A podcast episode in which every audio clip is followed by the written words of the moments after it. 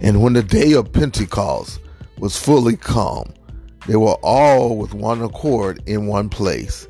And suddenly there came a sound from heaven as of a rushing mighty wind, and it filled all the house where they were sitting.